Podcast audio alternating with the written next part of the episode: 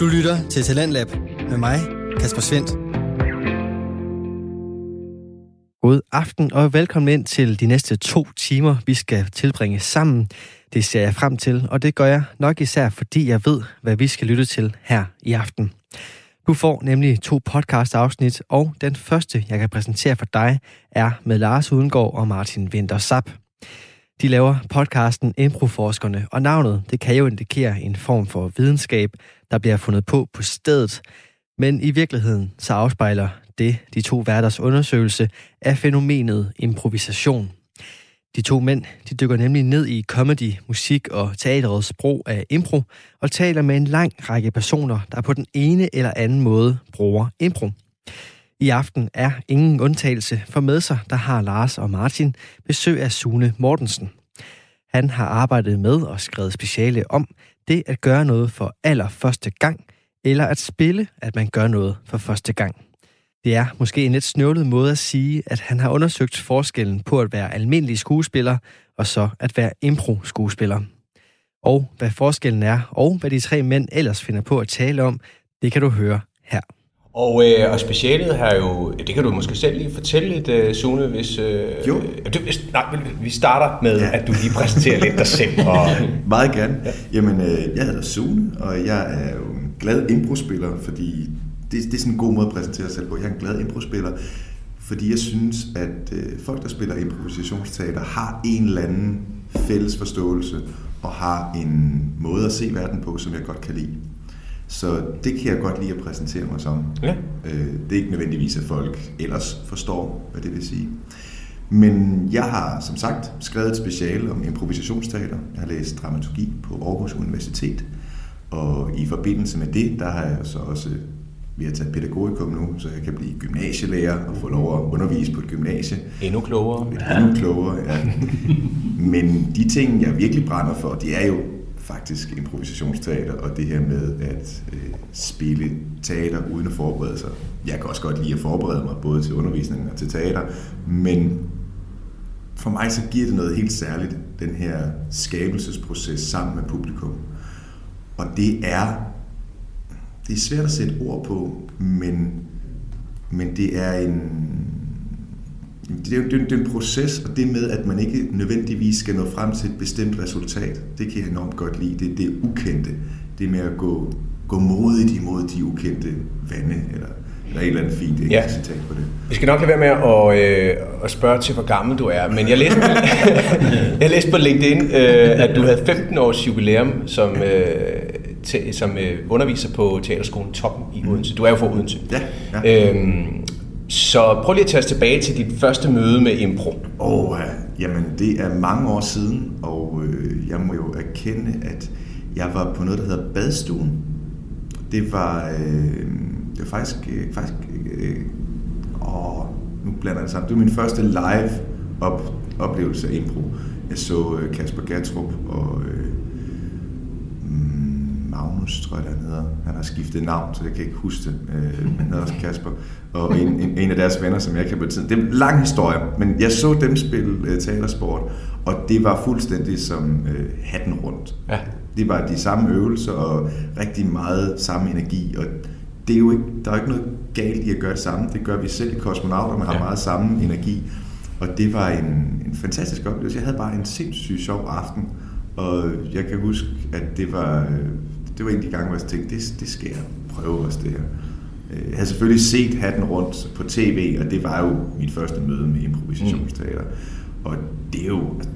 Jeg husker de der specielle aftener, de lavede, hvor de tog for eksempel ud til en gruppe slagter, og så lavede de et show, øh, altså Hatten rundt, hvor de spillede specifikt til den målgruppe, til, til den demografi, om man vil. Mm. Men det var også sjovt for os andre. Selvom jeg ikke vidste, hvad en slagterkniv kunne og gjorde, så lavede de en scene, der var sjov for os alle sammen. Ja. Og det er jo, for mig er det de store idoler, og jeg har heldigvis fået lov at, at spille teater med nogle af dem siden. Ja. Kun ja. mig, der kan høre, at vi bor Nej, vi, vi har øh, en ja, det er jo, vi vil gerne bore lidt i, øh, okay. hvad det er, du ved, så vi har fået nogle håndværkere til at være inde ja. ved siden af. Men det var, det var mit første møde med at se og opleve det, og så startede jeg på det, der hed HCA Teaterskolen øh, dengang. Det havde været i 1996, 96 tror jeg faktisk, jeg startede.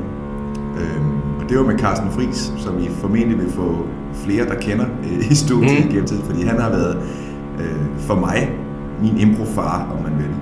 Det var Carsten Fris, der introducerede os til improvisationsteater i Odense, og det var teatersport, som, ja. som flat out, short form, korte små øvelser og 120 timer og grin og løjer.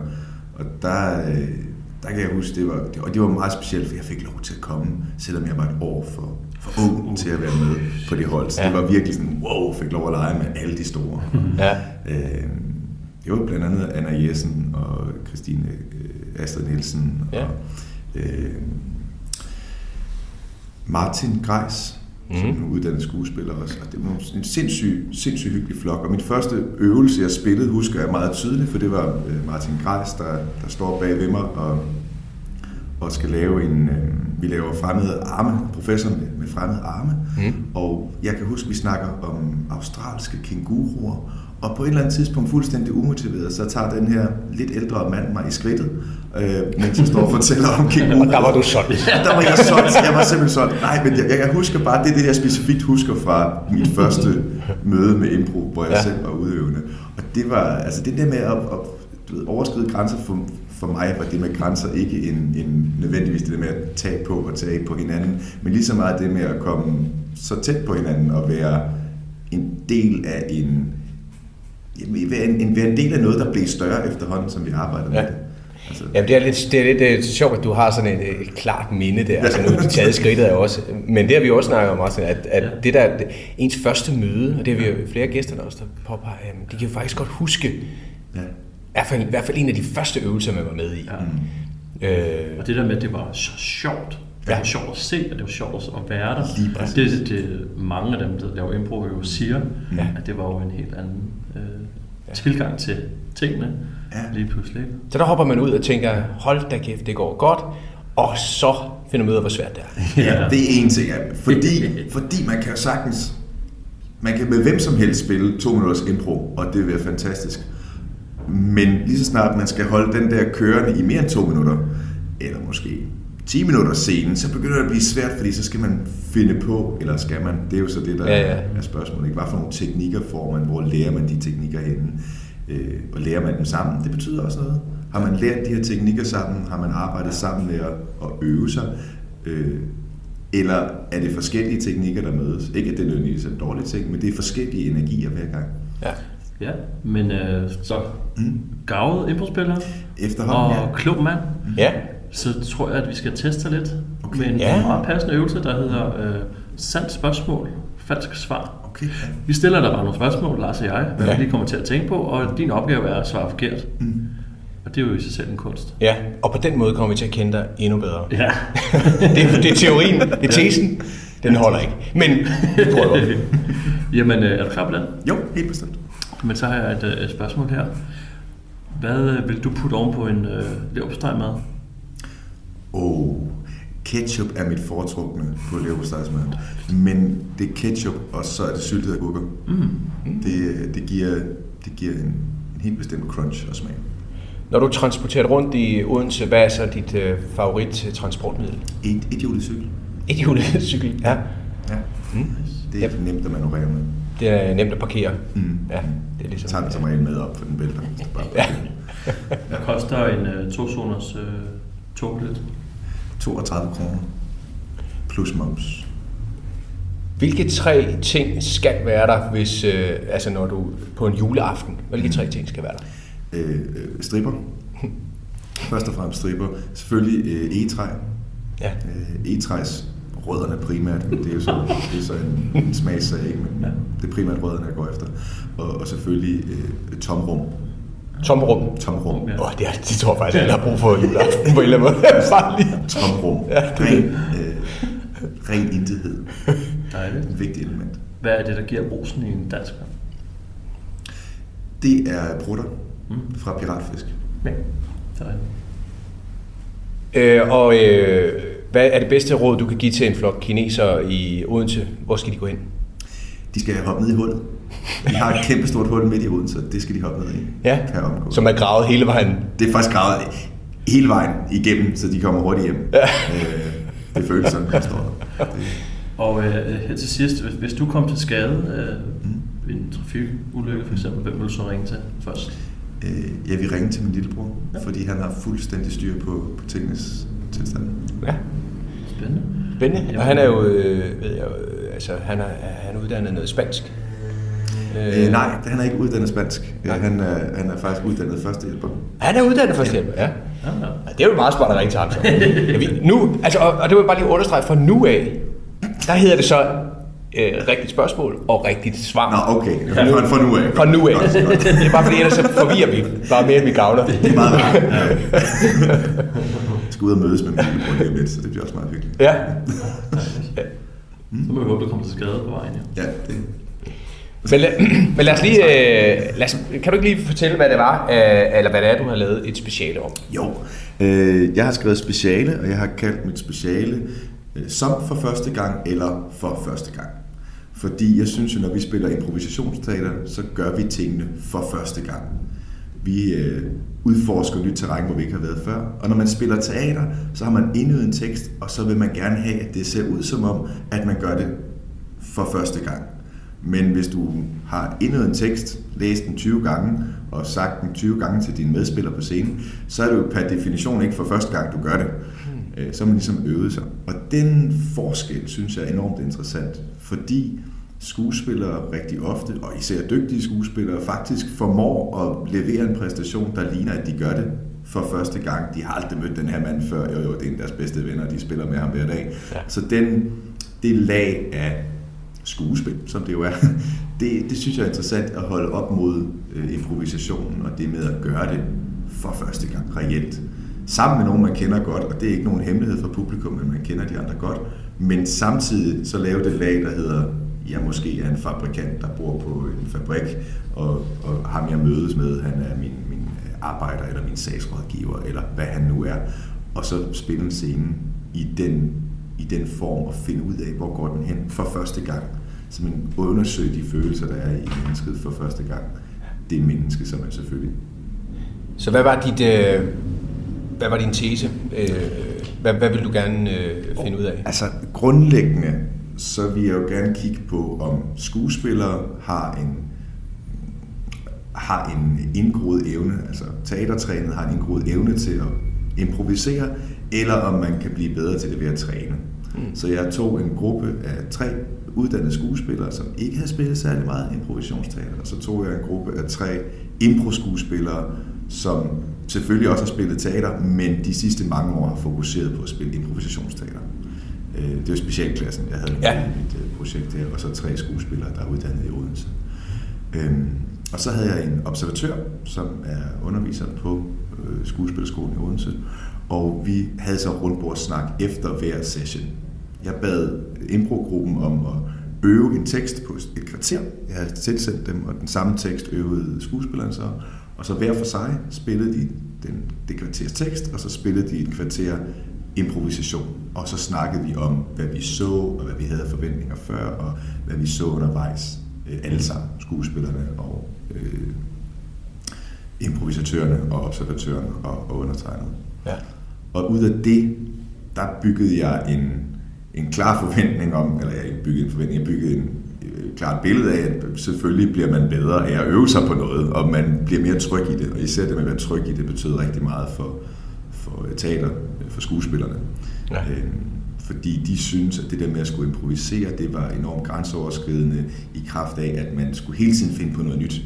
Og det var forskellen, det blev en meget springende historielinje, der var. Det blev bare sådan, Nå, nu er jeg det, og så sker der det, og så sker der det, og så sker der det. Så det hele tiden tog udgangspunkt i det, der lige var sket, men så sprang man meget i historien, hvor at improskuespillerne i højere grad, selvfølgelig også fordi de har en erfaring med, med langformen, ligesom arbejdede sig ind i materialet og fandt ud af, nå, det er det her, der er sket, og så når de, når de så claimede noget nyt, så vidste de alle sammen, hvad det nye var. Mm. Og så man kunne sidde som publikum og sige, ja selvfølgelig, vi havde også efterhånden fået en, en forventning til, at det var det her, de skulle. Men når de så sagde det, så var det sådan et indlysende, åh oh, ja, åh, selvfølgelig er det det, de skal ind til tatovøren nu og, og have lavet tatoveringen her. Selvom de ikke har sagt tatovør på noget tidspunkt tidligere, så vidste man, åh, oh, selvfølgelig, det er jo det, de har snakket om hele tiden. I stedet for, at der var nogen, der sagde, nå, nu skal vi ind til tatovøren, og de andre så skulle nå at omstille sig til det, så havde de talt sig varme på ideen. Så, så en cirkulær dramaturgi, hvor man undersøger tingene, før man bevæger sig videre, og en springende dramaturgi. Og det er virkelig også meget altså det er simpelt, det er ikke den dybe tallerken, jeg har opfundet på nogen måde, men, men at se det og, og få det klarificeret i forhold til de kognitive ting, der ligger i at spille teater. Det her med at øve noget og indøve noget, fordi hvordan husker vi? Det er jo enormt vigtigt for teater. Ja, der hvor det også bliver interessant, det er jo også, hvor, øh, hvor impro-skuespillerne skal spille noget fast, og hvor skuespillerne skal spille noget ja. impro. Ja. Altså at se, hvad det er, for der, der må du vel kunne se nogle forskelle? Helt sikkert, helt sikkert. Og den forskel i improvisationen, var det jeg fortalte lige før, og så mm. den anden vej rundt. Altså, impro-skuespillerne kunne godt huske deres tekst, men de forklarede, at de kunne ikke lide det. Altså, det var ikke rart for dem at være bundet i det, det var det, vi snakkede om, men det var ikke en, en behagelig følelse, fordi, som jeg siger, de har også lavet andre ting, hvor de har skulle ja, ja. Men, men det var ikke rart for dem at være i, at de, de gad det egentlig ikke. De ville hellere lege. Ja. Og den der legelyst og den der lyst til at udforske, det er jo det, jeg ser i, i improfolk generelt. Ja. Og som jeg siger, det er også det, de tager med ud. Lysten til at møde andre mennesker, lysten til at åbne sig op og sige, Nå, hvem er du? Fedt, jeg lytter lige til dig. Og lytte er også enormt vigtigt. Øh, og hvis man skulle tage publikumsperspektivet på, ja. altså i forhold til øh, at sidde og kigge på, nu var det selvfølgelig dig og, og, ja, ja. og den her instruktør øh, fra Odense Teater, men, men hvad, hvad er det, at, øh, hvad var det, der skete der, hvor på selve improvisationsdelen i forhold til det, som specialklassen lavede, kontra det, som skuespillerne. Du siger, det springer meget osv. Ja. Hvordan er den oplevelse for publikum, for tænker publikum, du? For publikum, der bliver det i begge lejre, vil jeg sige, med improvisationsteater, der er man jo ligeværdig. Man er lige så meget med i processen. Skuespillerne, improvisatørerne ved ikke, hvad der skal ske. Og det ved publikum. Det er jo den kontrakt, der er sat op. Vi ved, at det her ikke er planlagt på forhånd, så jeg er på samme niveau med i handlingen lige nu det er også spændende for dem på scenen, hvad der sker. Derfor synes jeg personligt, det er også spændende for mig som publikum at, at sidde med i, i, i udfoldelsen af handlingen her. Ja. Øhm. Vi snakker tit om det der med, øh, altså, det gør jeg måske meget, men, men øh, det der med longform nogle gange, mm. synes jeg glemmer at tage publikum i hånden. Ja. Øh, og, og, egentlig, øh, ja, måske, måske stiller for store krav til, til publikum. Og det, det, det jeg hørte dig så sige omkring øh, den her, de faste skuespillere, som springer meget i det, kontra specialklassen, som så venter til de selv er klar, og dermed ja. måske også at publikum er klar. Ja. Øh, var, det, var det det, du helt, så? Øh? Helt bestemt, helt bestemt. Fordi det blev meget springende, og det blev meget det her med at komme med den hurtige joke, eller øh, komme med nu skal jeg komme med noget nyt. Jeg skal presse noget nyt ind i det lige nu, for nu står vi stille. I stedet for at finde ud af, hvad der sker i situationen, så blev det meget en, Nå, men så er jeg læge. Jamen, du har lige været øh, brobise og snakket om, at du arbejder på en brugerplatform og glæder dig til at se din søn. Kunne vi ikke finde ud af noget mere om det? Nej, nu er jeg læge, og nu arbejder jeg herovre i stedet for. Ja. Øh, og så på den måde skal man lige pludselig forholde sig til noget nyt hele tiden som publikum. Øh, selvfølgelig er rammen også den samme for de to hold. De har fået at vide, at I skal improvisere et kvarter. I får et ord fra publikum, og det er det. Ja, så det var ikke sådan, at de kunne vælge at spille kortform. Øh, lejen var, at vi skulle spille kvarters teater, ligesom de havde instru- altså indøvet et kvarters teater. Ja. Øh, og det synes jeg var rigtig spændende at se, den her trang til, at, at man, man følte, når man ikke er så vant til at spille impro så havde de en fornemmelse af, at de keder sig, vi er nødt til at gøre noget igen det der meget fokus på publikum, hvilket jeg øh, egentlig godt kan lide, men et fokus på publikum, der var, at de forventede, at publikum ikke kunne hygge sig med den historie, de lavede. Ja. Hvis man har en forventning og øh, en, en tanke om sig selv, at det jeg laver er godt, det jeg laver er en, en hel historie, det vil publikum godt kunne lide, så tror jeg i højere grad, at, at publikum også godt kan lide den historie, man så fortæller. Ja. Og nogle af de ting, altså jeg, jeg synes jo, hvis vi skal vende tilbage til det, jeg har, har, har, jeg har lavet en masse research først med kognitiv, altså det med, hvordan vores hjerne fungerer. Ja. Og der er en, en forsker, jeg har læst, som jeg er rigtig glad for, Charles Lim, øh, som har en, arbejdet med improvisation i musik, hvor han har taget nogle sindssygt dygtige jazzmusikere og puttet i en fMRI-scanner, altså scannet deres hjerner, mens de spillede klaver. Så han kan se, hvad for nogle øh, dele af hjernen, der er aktive, når de spiller på forskellige måder. Og når de spiller skalaer, som er noget, de kan til fingerspidserne, de har gjort det tusind gange, så er de meget aktive frontalpandelappen. Det er det område i hjernen, som man normalt siger, det er ting, man har øvet, det er ting, man, man ved, hvordan skal være, det er opfattelsen af sig selv, det her, man dømmer sig selv. Og når de spiller skalaer, så var den enormt aktiv. Og det han så udleder, det, det er, at så kan man gøre noget forkert. Her, her der har jeg noget. Selvom det er noget, de kan på fingerspidserne, spillet skala tusind gange, så kan man fejle. Lige så snart de bliver bedt om at improvisere, så var det i langt højere grad et andet center i hjernen, som lyste op. Og det var det, han normalt øh, hedder det sprogcentret, øh, kalder man sprogcentret, det han så advokerede for, det var, at man skulle kalde det kommunikationscentret i stedet for, fordi han mener også, at vi kommunikerer med musik. Men det han så, som sagt, det var improvisationen nærmest lukket ned for aktiviteten i det område, hvor man dømmer sig selv. At der var ikke nogen grænser. Man kunne ikke gøre noget galt. Og det er noget af det, jeg elsker i improvisationsteater, det med, det er i orden at fejle. Og det var den øvelse, jeg egentlig tog med ind i mit speciale, den, den tanke, jeg tog med ind i mit speciale, at sige, når vi nu har øvet en tekst, er det så anderledes, end når vi har arbejdet med en tekst, øh, når vi improviserer en tekst fra. Ja. Og det synes jeg jo igen, altså når du står på scenen og har øvet en tekst, og du kan den til uigenkendelighed, så kan du også gøre noget forkert. Mm. Og det vil sige, der er hele tiden en lille dommer, der sidder på din skulder. Du er hele tiden en lille bitte smule bevidst om, at du er en skuespiller, der har øvet en tekst. Hvor jeg tror, at som impro-skuespiller, der er du mere bevidst om at være i nuet. Og det ja, tror jeg, og det, det kan man jo ikke bevise, nej, kan man sige. Det kan vi jo ikke, men man kan jo, øh, der er sikkert mange øh, af lytterne her også, som, øh, som har kunne dømme sig selv lidt udefra. Det har vi nok alle tre også prøvet jo i en impro-scene, og de siger, ah, fungerer ikke, eller så videre. Så, øh, så, så, det er jo rigtigt nok, men hvor er det, øh, hvor langt skal man hen i, i sådan, som, som impro-spiller for at komme ud over den her, øh, dømme sig selv? Tror, jeg, jeg tror aldrig, man kommer helt ud over det. Altså, jeg tror altid, der vil være momenter, hvor man kommer til at dømme sig selv. Øh, og det er jo så der, hvor jeg mener, at så sidder man ikke længere i improvisationen, så er man ikke i flow. Øh, Michael øh, snakker om flow. Øh, ja. Han er også en forsker, jeg har brugt i min undervisning, eller i min, øh, brugt i mit speciale, for den her flow-fornemmelse, at være i flow, det med at glemme tid og sted og bare være i det. Jeg synes altid, at de bedste impro-scener, det er dem, hvor man kommer ned bagefter og siger, ej, hvor var det fedt og der kommer en fra publikum og siger, ej, det var simpelthen så sjovt, da I gjorde det og det og det, og man siger, ja, det kan jeg ikke huske. Jeg har, jeg har åbenbart ikke været sugende på scenen, jeg har været så meget i det, jeg var i, jeg kan ikke huske, hvad det var, der skete 100%, og man kan så begynde at samle det sammen. Men det er igen også noget med hukommelsen, og hvor lærer vi det henne? Ja.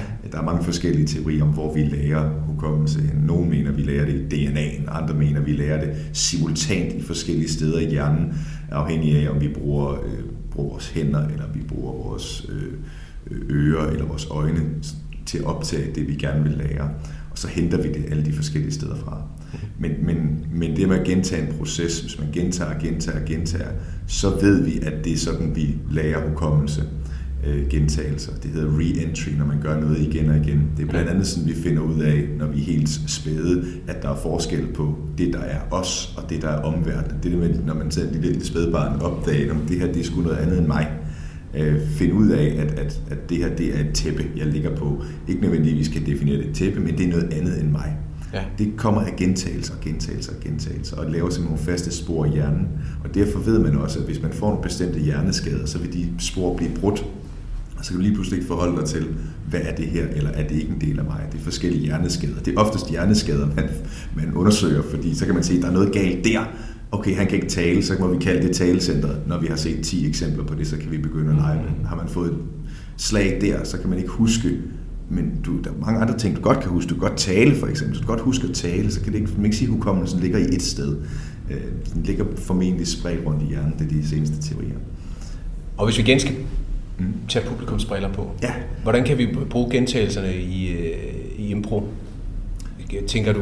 Jamen, når, når man selve øh, spillet, eller ja, altså, altså gentagelse, gentagelse er jo også noget, man bliver glad for.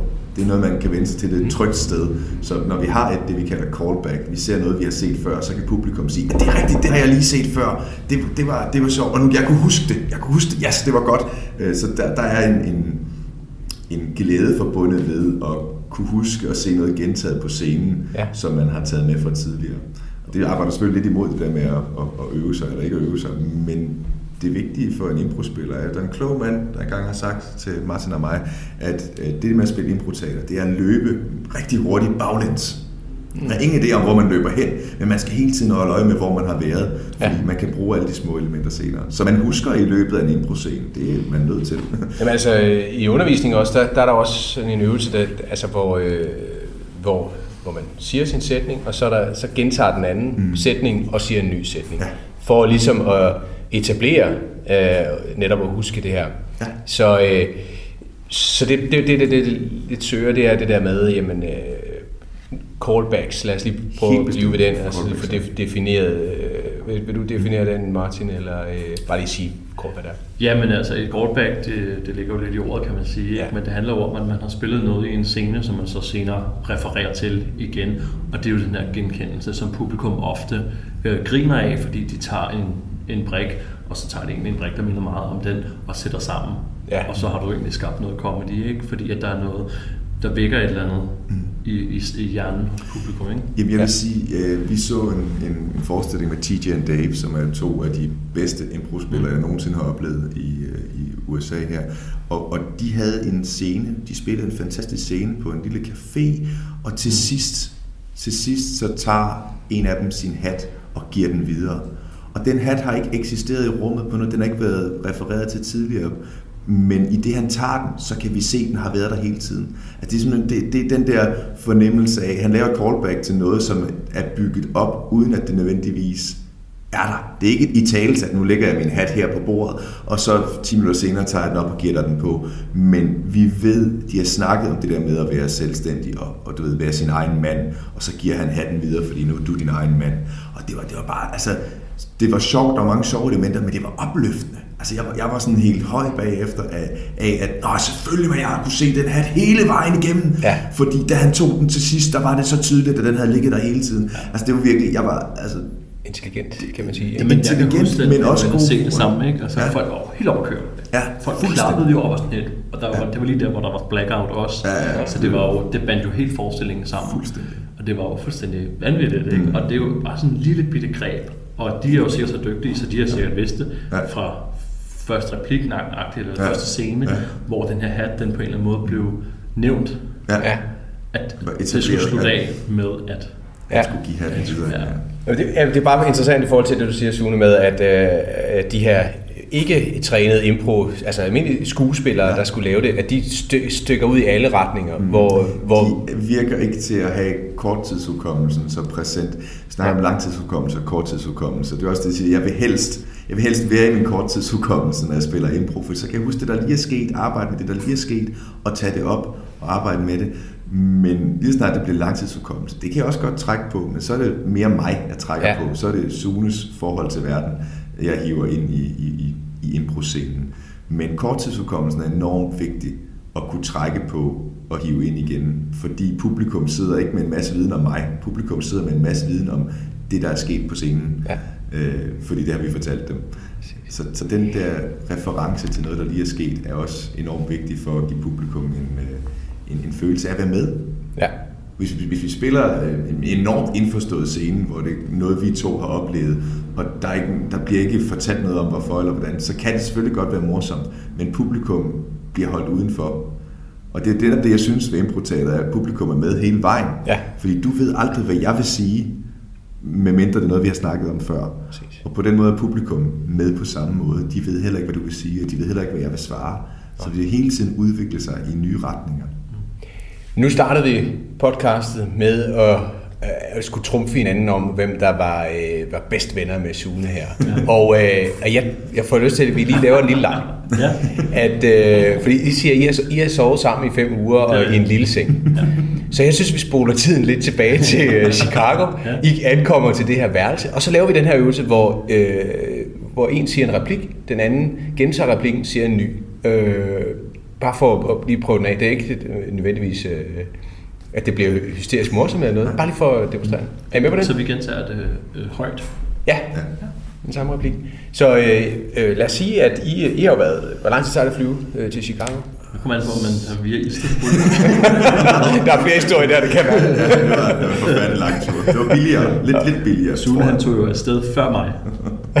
og jeg var i Chicago før ham. Okay, ja. Jeg havde et overlay i Istanbul, og man skal huske, USA og islamiske lande er ikke de bedste venner, var de heller ikke på det tidspunkt. Så der var, jeg, jeg har aldrig været så lang security check nogensinde i mit liv, som da jeg fløj fra Istanbul til Chicago. Det er bare en dårlig idé. Ja, okay. ikke at de er uvenner per se, men de er bare mere stængsomme. Men, ja. men det vil sige, at du er ankommet til jeres øh, ja, lejlighed, øh, og så Sune kommer ind. Og lad os, lad os prøve den situation, at øh, Sune kommer til lejligheden, øh, og, og I skal finde ud af, hvordan, øh, hvordan skal de næste fem uger fungere. Okay, værsgo. Oh, der er godt nok lang kø ved sikkerhedskontrollen. Åh, oh, der er godt nok lang kø ved sikkerhedskontrollen. Jamen det ved, det ved jeg simpelthen ikke øh, noget om, fordi jeg fløj fra, fra København. Det ved jeg simpelthen ikke noget om, fordi jeg fløj fra København. Ja, det gjorde du jo. Men som jeg husker, så, så betalte du også for det. Jeg tror, jeg har sparet nogle penge. Men som jeg husker det, så betalte du også for det. For jeg tror, jeg har sparet nogle penge. Det ved jeg ikke. Jeg gav jo ikke så meget, for jeg fløj med SAS Ung. Ja, det ved jeg ikke. Jeg gav jo ikke så meget, for jeg fløj med SAS Ung. Okay, lad, lad, lad os lige starte på en, en frisk side her. Ja. Nu ved jeg godt, at du kalder mig gammel. Det kan jeg godt høre. Lad os lige starte på en frisk her, fordi du kan godt mærke, at du kalder mig gammel. Ja, men jeg burde jo egentlig også bare have sagt øh, velkommen til Chicago. Ja, jeg burde jo også bare have sagt velkommen til Chicago. Men det gjorde du ikke. Du valgte at, at, at lige sige, at jeg var gammel også. Men det gør du ikke. Du valgte lige at sige, at jeg var gammel også. Ja, men øh, jeg tror ikke, der er nogen grund til, at vi bliver uvenner, fordi vi skal sove i den her seng. Ja, men der er jo ikke nogen grund til, at vi bliver uvenner, for vi skal sove i den her seng. Okay, der er kun én seng. Okay, der er kun én seng. Ja, det er der, men til gengæld er den lille. Mm, det er rigtigt. At det er der, øh, men til gengæld er den lille. At den er jo, den er jo lille for dig. Jeg kan godt ligge udstrakt i den. Ja, den er jo lille for dig. Jeg kan godt ligge udstrakt i den. Ja, jeg har lige testet den, og der er cirka 91 mellem væggene. ja, jeg har lige testet den, og der er cirka 91 mellem væggene. Okay, jamen, så må vi jo finde på en måde at gøre det på. Jeg tror, vi stopper der, faktisk. det skal også til at blive frækt. Ja, det, det går ikke. Det, vi bliver over bæltestedet her. Øh, skønt. Jamen, øh, jo, jo, jo en underlig øvelse, men, men, øh, men den, er, den er meget god til at, øh, at anerkende hinandens bud og så videre. Ja, anerkendelse, anerkendelse er, er noget af det vigtigste i impro også. Ja. Og igen, noget af det, jeg synes, man tager med ud i livet som impro-spiller. Ja. Øh, og noget af det, derfor det er interessant, hvad forskellen er på at memorere og, og improvisere. Ja, og en af mine undervisningsteknikker, noget af det, jeg preacher mest om, det er, lad nu være med at finde på, fordi ja. det er så fucking svært. Mm. Lyt nu bare til, hvad de medspillere siger, og reager på det. Ja. Det er så meget nemmere, mm. og eleverne får ofte den der puff, øh, oplevelse af det, ja. at det er sgu rigtigt nok. Ja. Altså, det er virkelig nemt, hvis man bare skal spille med på den anden. Ja. Så det, den her øvelse er super fin i at lære det. Ja. Faktisk, ikke? I stedet for at man bare snakker i øst og vest, som jeg nogensinde, øh, nogle gange, som jeg nogle gange oplever med manuskript, så teater. Ja. Når jeg selv har spillet det, jeg elsker manuskriptbaseret teater, så mm. det er ikke for at svinde til overhovedet, men man oplever det der med, at man kan mærke nogle gange, at skuespillerne har øvet det lidt for meget, mm. og man er lidt ligeglad, hvad den anden siger. Ja. Fordi jeg ved, hvad Lars han vil sige, når han har manuskript. Men jeg ved ikke, hvad han vil sige, når han improviserer, så jeg er nødt til at kigge ham i øjnene, ja. og jeg er faktisk nødt til at lytte efter, hvad han siger. Ja.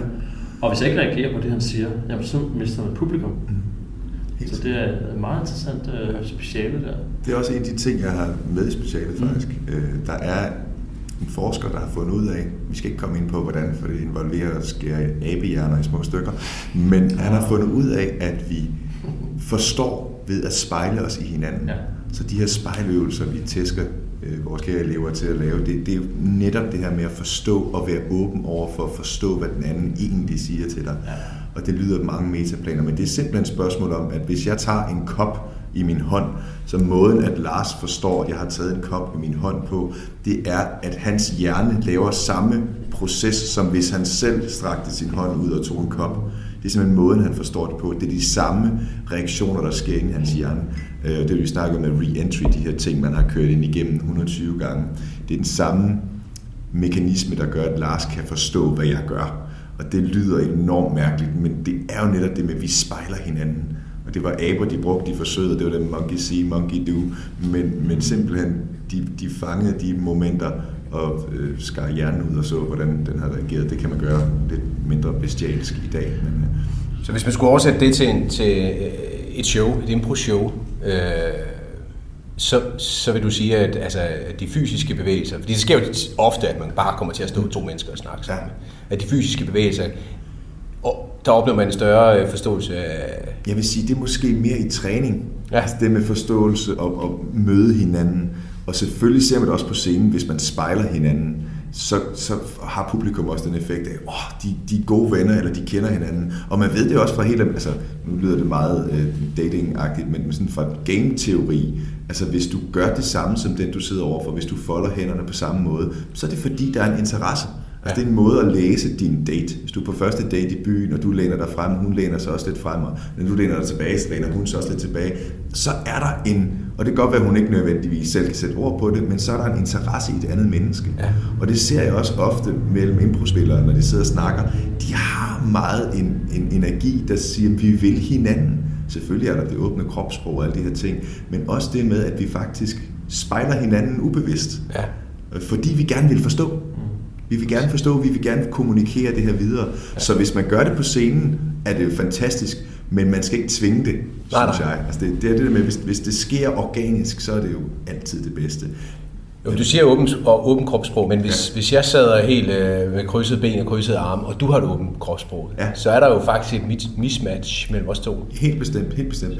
Men det vil jo også være, igen, så spejler vi heller ikke hinanden, ja. så er der en, en, en, en mangel på forsøg på forståelse. Ja. Og det bliver meget, altså, det bliver ja. meget overordnet, de her ting. Men det er også noget, hvordan sidder man behageligt. Jeg siger også gerne til mine elever, hvis du sidder med armen over kors, så har du lukket kropssprog. Øh, ja, med mindre det er fordi, du sådan lige har det behageligt med at sidde med armene sådan. Så det, man, kan jo, man kan jo godt... Du kan godt møde et lukket kropssprog med et lukket kropssprog, som så på en eller anden måde bliver åbent, måske. Ja, ja det, det, det kan man godt. Altså, man kan godt åbne det. Især, altså, det, det tror jeg på, man kan. Ja. Det tror jeg på, man kan. Men igen, det er de her spejlneuroner, der er baseret i forståelsen, som er sjovt at tænke på, fordi at han har kaldt det spejlneuroner, når vi har en helt anden forskningsgren, der, der snakker om at spejle kropssprog, øh, altså hvor, hvor det er en kognitiv ting for, for den ene hjerneforsker, og for den anden, der er det en social ting at, at åbne kropssprog og spejle og gøre som den anden. Det er sjovt, at det er så forskellige områder, der alligevel passer så godt sammen. Ja. Øh, Spolins spejlingsøvelser er jo også, altså det er jo basis for rigtig meget teater af alt slags. Altså, øh, fordi det netop er den her med at forstå den anden person, der sidder overfor dig. Mm. Hun har ikke formuleret det som, at det er nogle spejlneuroner, vi har inde i hjernen, der gør, at vi forstår den anden, men, men hun har forståelsen for funktionen af det. Ja. Mm. Ja, men øh, vi er ved at være ved vejs ende. Ja, men det går så stærkt. Når vi optager, så fyrer vi jo bare tiden af. Ja. Men øh, vi skal lige en lille ting Ja. Vi skal jo have vores faste indslag. Det skal vi. Men der er faktisk noget, jeg godt kunne tænke mig at spørge lidt om, fordi det der speciale, ja. hvis man havde du selv at læse det? Ja, jeg, jeg er blevet spurgt om det før, og i starten der sagde jeg, at man skulle finde det på Aarhus Biblioteks hjemmeside, fordi det havde jeg sagt, at de gerne måtte lægge det ud der. Men jeg har simpelthen ikke selv kunne finde det på Aarhus Biblioteks hjemmeside, så det er, det er sådan lidt... Øh, så hvis ja, nogen finder det, ja, så er det rigtig så er det godt. Ja. Øh, jeg, jeg tænker, at det kunne være en, en god måde at, at få det ud i verden på, og, at linke til en eller anden form for Dropbox, hvor man kunne downloade det. Ja. Øh, så det, det tror jeg, jeg vil gå hjem og få sat op, så ja. I kan få et linksarkiv af de første, der får lov at publicere det. Vil vi, øh, der er jo, altså, en en ting er det, jeg har skrevet, der er en masse nørderi i det, men jeg har været så heldig, at jeg har fået lov at interviewe nogle fantastisk dygtige mennesker i Chicago. Øh, seks af de bedste undervisere og improspillere, som jeg nogensinde har mødt, har, har jeg fået lov at interviewe og sidde og snakke med, og de har nogle guldkorn. Det ja. ligger også i speciale linket til det her, så man kan gå ind og høre, hvis man ikke gider læse mine kedelige ting, så kan man gå ind og høre nogle kloge mennesker sige noget, der er klogere.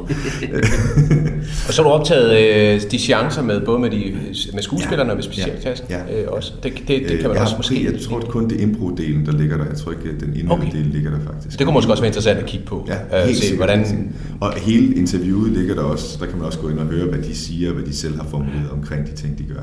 Ja. Spændende. Spændende. Jamen, så hvis man har lyst til at nørde endnu mere... Ja, og få nogle navne, fordi jeg har ja. sindssygt mange kilder, som er vildt interessante at læse, også både specifikke impro-forskere og teaterforskere af forskellige slags. Der er rigtig meget kast over, hvis man er blevet inspireret. Spændende. Super. Jamen, øh, vi skal til det her lille indslag. Ja, det er Og øh, vores øh, tidligere gæst har jo skrevet spørgsmål. Mm. Og det spørgsmål, der går på, at øh, du, eller øvelsen her, jeg ved ikke, hvad spørgsmålet er. Nej, vi ved ikke, hvad det går på. øvelsen går på, at du læser spørgsmålet op ja. øh, højt, og så svarer du på det. Og så kan ja. det være, at øh, vi... Ja. Uden så meget betænkningstid. Ja. 1, 2, 3 svar. 1, 2, 3 svar. Ja. Så du, du lukker op og læser. Ja, ja. værsgo. Hvordan reagerer du, når du bliver angst på scenen, inden du går på scenen, og eller privat? Når jeg bliver angst på scenen? Jamen, jeg tror, jeg faktisk at jeg lukker med kropsprog, hvis jeg bliver bange. Vi lige snakket mm. om det, men ja, det er ikke noget, jeg gør bevidst, og det er ikke noget, jeg har tænkt over før. Øh, jeg føler mig sjældent angst på scenen. Men hvis jeg gør, så tror jeg faktisk, at jeg lukker altså, armen over kors, ubevidst. Øh, angst i privaten, så er det sådan noget med at gå og kigge over skulderen. Det er primært, hvis man går op ad trappen, og det er mørkt om aftenen, og jeg tænker, at ah, der er et eller andet bag ved mig, så kommer man til at gå og kigge over skulderen. Det der med at kigge både frem og tilbage samtidig, for at være sikker på, at der ikke er en varulv eller en vampyr. Jeg er ikke bange for folk med økser. Det er det er fantastisk. Men varulve? Varulve ja. og vampyrer. Det, ja. det er der, hvor, hvor det er bagsiden af medaljen at være på skuespiller, fordi man ja. kan forestille sig hvad som helst. Ja, ja. Fantasien er slået. Så når man spiller rekvisitløst teater, ikke? så er ja. der jo. Ja, det er det. Men reaktionen, jeg tror spørgsmålet også omformuleret, ikke omformuleret, men også gerne vil omfavne det her med, hvad, hvad gør du for at komme af med det? Hvad gør mm. du for at komme ud af det? Ja. Og jeg, altså, jeg har meget sjældent angst på scenen, men oftest, hvis jeg bliver bange for noget, hvis jeg, hvis jeg har sådan en, wow, åh, det var et mærkeligt bud, jeg ved slet ikke, hvad jeg skal gøre her, så det med at slappe af og tænke på det første, der falder mig ind. Altså det, og det, det lyder så fluffy at sige, jamen okay, hvis der er nogen, der har sagt øh, borbise, og jeg ved ikke noget om borbiser, så må det bare være, jamen, åh oh, fantastisk, det, det ved jeg ikke noget om, fortæl mig. Altså mm. stil spørgsmålet, hvis du bliver bange for, du ikke, altså hvis du ikke ved noget om det, så anerkend, at din karakter ikke ved noget om det. Ja. Øh, jamen okay, hvis du så en borbise, du spiller, og du bliver spurgt om et bestemt øh, olieboring, så må du bare sige, jamen det er 22 cm tykt. Øh, fordi, og så er det den virkelighed, du er i nu. Ja. Altså det er det fede ved improvisationsteater, det er, at man bestemmer selv sin virkelighed. Ja. Øh, og det er ikke, og hvis der så sidder en borbise i publikum og siger, at det er ikke sådan, det er, så har han misforstået på improvisationsteater. Altså. ja, ja, det er det. det er, hvad med dig, Martin? Hvad, hvad gør du egentlig, hvis du bliver... Øh, ja, angst er også vildt, ikke? Det er meget, det er meget stort ja. ord, synes jeg også. Hvis, man, hvis man får sådan lidt... Øh, en, oh. Sådan en... Nu bliver jeg lige lidt... Altså, jeg vil sige, jeg, jeg, jeg, jeg kan godt gøre det, hvis jeg spiller sammen med nogen, jeg ikke har spillet sammen med før. Mm. Øhm, og man kan mærke, at de ikke vil den samme vej som en selv. Altså nu, jeg har jo min øh, gruppe den, som vi har snakket om før, og kosmonauter, som I begge to med, det har jeg jo spillet meget med. Øh, så der oplever jeg det ikke, så angst, det synes jeg ikke, men jeg har prøvet at lave sådan nogle mix-max nogle gange, også i Chicago for den ja. sags skyld, hvor man virkelig sådan var, wow, ja. du har ikke styr på noget. Øh, jeg ved slet ikke, hvad jeg skal gøre for at, at, at få dig ind på den der, men jeg tror, at efterhånden har jeg spillet så meget på scenen, Ja. Øh, og, og det er impro netop. Ja. Så at jeg ikke har brug for at være angst. Jamen lige præcis. Jeg tror heller ikke. Altså, det er igen det med at sige, at brug for at være angst, men, men, men det rammer ikke en. Men det rammer selvfølgelig en lige pludselig alligevel, ja. når man mindst venter det. Øh.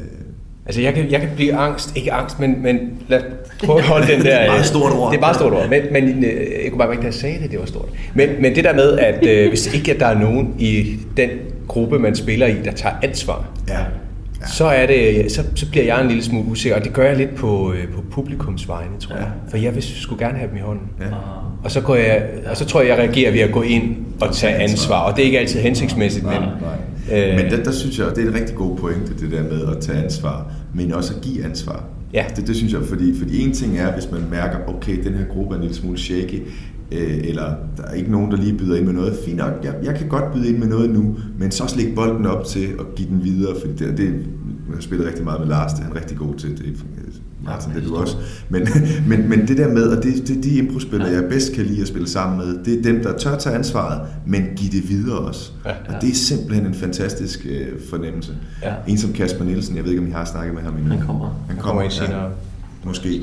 Men, men, men, men Kasper synes jeg er en af de mest fantastiske spillere at spille med, fordi ja. han har den her han har overblik, og han laver det der fine lille arbejde, der ligger i at bygge noget op. Han støber kugler ja. til alle andre på scenen, ja. og han kan også selv finde ud af at smashe, hvis der kommer en høj bold over nettet. Ikke? Så, ja. så han, han, men han har hele tiden det her øh, kørende, og han, han, er konstant, han har konstant ansvaret, men han griber ikke ind og lukker ned for andres ansvar. Det synes jeg er en fantastisk kvalitet af. Det er meget sublim. Ja, ja. Jeg synes faktisk lige kort for mm. at opsummere det, at du rammer den meget godt med angst. Mm. Fordi jeg kunne ikke lige se mig selv i den, men da du sagde det med publikum, ja. så klinger der et eller andet. Ja. Fordi jeg har godt få angst på performancens vegne ja. i forhold til publikum, ja. hvis jeg ikke føler, at de er med. Ja. Mm. Men ja, altså, det var jo et super fint spørgsmål. Ja, ja rigtig godt spørgsmål. Og øh, rigtig godt spørgsmål. Og, og nu skal du stille lidt og, øh, og skrive det på et stykke papir her. Og mens du gør det, så vil vi lige prøve at summe op på, hvad vi har lært i dag, og, og hvad vi måske skal lære øh, mere om i det her forskerprojekt. Ja, altså der er jo et eller andet med måske at få en ind, som så netop laver manuskriptbaseret teater, men arbejder med improvisation også. Ikke? Og det ja. kunne jo være en instruktør, ja. øh, for den sags skyld. Øhm, det er en god idé. Fordi der er et eller andet med at få den anden vinkel på det også. Ikke? Fordi der er jo ingen tvivl om, at vi elsker improvisation Nej, det er det. Øh, og ser nogle fordele i det, men det kan jo også være, at at der er en anden side ja. af medaljen. Ikke? Der er jo mange, der arbejder med at improvisere øh, selve teksten frem, så det, ja, ja. Det, det kunne man jo godt Det er jo det, det er altså et devising-begreb, ikke? hvor der egentlig ikke er en instruktør som sådan, men der er et flat, øh, flat struktur, ja. så en, på den måde en deviser. Øh, så synes jeg, at vi har lært noget, eller vi, vi har i hvert fald dykket godt og grundigt ned i noget med at blive i, øh, i emnet og, og blive i nuet, i stedet for hele tiden at søge nye øh, veje i improvisationen. Ja. Øhm, Lytte til hinanden ja. og reagere på det, ja. frem for bare at bruge kræfter på at finde på. Ja, det er det. Og, og, og så med gentagelser. Vi skal ikke være bange for gentagelser. Hvis vi kan bruge dem konstruktivt og tage publikum i hånden ved at bruge gentagelserne. Og så skal vi ikke være bange for gentagelser. Nej, vi skal heller ikke være bange for at gentage Og det leder over til det næste, også vi har snakket spejling. Ja. Ikke? Ja. Det var også et, et eksempel på det. Øh, et, et auditivt spejl. Ja. Jamen det er helt bestemt, og de hænger sammen. Altså nu igen en ganske kort tilbage til den kognitive forskning. Det, det foregår op i hjernen, det hele, og det krydser hinanden på kryds og tværs. Så hvis vi spejler hinanden auditivt, så er det noget, vi også gør visuelt. Visuelt, altså øh, audio, audio og visuomotorer, altså dem, vi bruger i ansigtet, dem vi aflæser på hinanden, ja. de fungerer også i vores spejlinger. Ja. Altså spejlmikrofonerne. Og med de ord, øh, ja. om, at det var nok den klogeste mand, det var det. vi har haft inde i podcasten. Det. Mange øh, fine ord og betragtninger, og super spændende med det speciale. Ja. Det skal jeg da have læst. Ja, det skal jeg også. Og øh, jamen, øh, tusind tak, Sune, for, øh, fordi du vil lægge vejen forbi her. Radio 4 taler med Danmark. Og her var det en episode fra podcasten Improforskerne, som øh, jeg som tidligere dramaturgistuderende finder ret så spændende, og jeg håber da også, at du synes, det der med at finde på noget på scenen i et øjeblik er fascinerende, og om ikke andet i hvert fald imponerende. Du kan finde andre afsnit fra podcasten her, hvor de dykker ned i andre aspekter af improvisationsgenren og improevnen, og det kan du som altid på diverse podcast-platforme, eller finde tidligere Talentlab-afsnit med og uden improforskerne inde i vores Radio 4-app eller på radio4.dk. Inden vi rammer ind i dagens sidste nyheder, så vil jeg gerne afspille første del af aftens næste podcast-episode for dig. Den kommer fra Hørespillet, og det er en podcast omkring de computerspil, der kan mere end blot underholde. Nogle af dem de giver frie tøjler og lader dig slippe fantasien fri. Andre lader dig træde ind i en karakter, som er en helt anden person, og andre igen kan bare et eller andet med deres fortælling. Podcasten den har verden Christina Skrøder, også kendt som Stinella, og i aftens afsnit der har hun besøg af kæresten Michael Jøden Christiansen til at snakke omkring det nye spil Ghost of Tsushima. Her der får du den første lille del af det afsnit. Hej og velkommen til Hørespillet. Det er ved at være noget tid siden, at øh, vi har optaget sidst. Øh, og øh, på opfordringer af nogle af mine følgere, så øh, har jeg så øh, spurgt øh, min kæreste, om vi ikke lige kunne lave et, øh, et nyt afsnit, fordi nu har vi jo også spillet det her super, super fede spil, som øh, jeg tror, Mika gerne vil fortælle noget mere om. Måske. Måske. Hvad er det Fall Guys, vi snakker om? Oh, ej, det kunne vi også godt tale om. Vil du hellere tale om det? jeg tror sgu ikke, at, at historien i Fall Guys, den er lige så vild som den historie, som, altså, som spil vi til at snakke om. Det er. Øhm, ja, nå, men øh, folk, der sådan har fulgt os lidt og kender os, har jo nok hørt os sige den her titel mange gange i år, tror jeg. Jeg tror godt, at folk de ved, hvad det er for et spil, at vi har tænkt os at tale om. Altså, Men- men- udover altså- at man selvfølgelig måske kan se det på titlen af den her podcast. Det, det er sikkert lidt et hint, lidt et giveaway, men altså, du er jo i forvejen vild med spil, der hedder noget med Ghost. Det er rigtigt. Ghost Recon. Ja, altså alle Ghost Recon-spil. Øh, hvad har jeg ellers, der er noget med Ghost egentlig? Ghost? Nej, nej, nej, nej, det var bare, at nå, nej, det var dig. Nej, det var et du ghoster, band. Det er fordi, du ghoster fyrene, og så er dit yndlingsband, det er Ghost. Det er rigtigt. Og hvor er de fra? De er fra Polen. Måske er de fra Sverige, men de Ja. burde være fra Polen. De Ja. ligner nogen fra Polen. Ja, okay. Øhm, Nå, men øh, ja, det bliver Ghost of Tsushima, Tsushima. vi skal snakke om i dag. Og, og øh, fun fact, jeg troede faktisk helt indtil, at, øh, at jeg så en anden anmeldelse af det her spil, at det hed Ghost of Tsushima. Og jeg havde bare lagt trykket et andet Men er det ikke også fordi, at hvis du er nede på den japanske restaurant, så, så Ja. bestiller du jo sushi og, Ja, eller øh, sashimi. og, og sashimi. Ja. Og så tænker man, det er sådan en blanding af sushi og sashimi. Og det er Tsushima. Men, Præcis. Så Men- men, det er men- Sushi of Tsushima. men så er det, når de så selv udtaler det som Tsushima. Ja. Så må vi antage, at de har ret. Præcis. Øh, og det gør vi.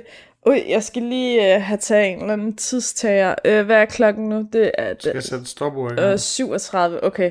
Så sådan Hvor lang tid har man? At du har 40 minutter til 45 så må du stille minutter til... spørgsmål hurtigt. Ja, og så øh, har vi et øh, lige 10 minutter bagefter til bare lige at ch- chill talk. Øhm, Chill talk, det er det, hun kalder efterspil normalt. Sengekant snakket der. Det gider hun ikke. øhm, nå, vi skal tale om det her spil Ghost of Tsushima, som er en eksklusiv titel til PlayStation. Mhm. I hvert fald indtil videre. Ja. Ja, det er udviklet af øh, Sucker Punch. Hvad har de ellers lavet? Hvorfor ved man sådan noget teknisk shit? Det, ved- det, Hvorfor ved du det? Fordi at jeg, det sjove er faktisk, at jeg kan huske det navn, fordi at, øh, var der ikke en film, der hed Sucker Punch, som var helt vildt dårlig. Som var mega fed. Som var så flot lavet. Okay. Den, øh, det var sådan noget med sådan nogle øh, skolepiger øh, i sådan noget, øh, sådan noget drømme, drømmeunivers, og, og det var på et tidspunkt, hvor at, altså, den er alligevel over 10 år gammel, og den var ret lige at lave. Ja. Jeg tror, den skal man se igen. Øh, ja. Øh, Øh, ja, nå. Ja. Er det derfor, du kan huske det? ja, ja, og jeg kan faktisk ikke huske, hvad det er for nogle spil, de egentlig har lavet ellers, men jeg ved i hvert fald bare, at der er rigtig mange af dem, som faktisk godt kunne lide de andre spil, de, altså Sucker Punch har lavet, som var sådan helt excited omkring sådan, åh, oh, de laver et open world spil, det bliver for vildt, og ja, øhm, så øh, jamen, jeg, var, jeg var ret betaget allerede, da, da reklamerne for spillet begyndte at dukke op. Øhm, så ja, jeg havde, havde meget høje forventninger til det faktisk, måske, egentlig. Altså, jeg, jeg, ved- jeg ved sgu ikke helt, hvad de har lavet ellers. Øh, men jeg kan lige slå det op for dig. Ja, det må du da gerne. De har lavet øh, Infamous, hvis det er noget, der siger dig noget. Nej, det har jeg ikke Det er spillet. sådan noget, hvor jeg mener, det er sådan noget, hvor du er sådan en dude, der render rundt og leger semi-superhelt, skråstrej superskurk. Ah. Øhm, og så kan jeg fortælle dig, det er Zack Snyder, der har lavet Sucker Punch-filmen. Mm, okay. Som, øh, han er sådan en love it or hate it filminstruktør. Medmindre det er hans superheltefilm, så er det bare hate it. Okay. Og det er altid ret at vide, når der er nogen, det. der er Vi skal heller ikke snakke om Zack Snyder, skat. Vi Nej. skal snakke om øh, Ghost. Ghost of Tsushima. Tsushima. Jen. Jen, som er hovedpersonen. Øhm, ja, men øhm, øh, nu har jeg lige fortalt kort om, øh, altså, øh, hvordan at jeg ligesom har været betaget af det her spil allerede fra start af. Kan, øh, hvordan, altså, hvordan fik du, altså, hvordan, Okay, altså udover at vi selvfølgelig bor sammen, og jeg snakker rimelig meget lort sådan tit, og jeg nogle gange siger nogle ting, som, hvor det er, at du faktisk lytter efter. Ja, du, sådan, du sidder ude på toilettet der. Jeg er færdig. Jeg er færdig. Jeg er færdig. ja, præcis. Men, men jeg Jeg sådan, har... nej, nu tør du den forkerte vej igen. Ja, præcis. Det er pisse irriterende. øh, ej, men, men, men jeg har måske også påvirket dig en lille smule til, at vi skulle have det her spil, og at øh, jeg synes, det var fedt, og jeg håbede, at du også synes, det var ret fedt. Ja. Men Og hvordan er det, det ender altid? Enten så går der en halv time, og så siger jeg, at det her spil det er simpelthen for naderen, det gider jeg ikke. Mm. Ellers så er det mig, der overtager styringen af det. Ja, og gennemføre det. Og det var nok øh, det sidste. Ja. Radio 4 taler med Danmark. Og du får selvfølgelig det helt store oplæg og præsentation af spillet Ghost of Tsushima i aftens episode fra Hørespillet efter dagens sidste nyheder, der kommer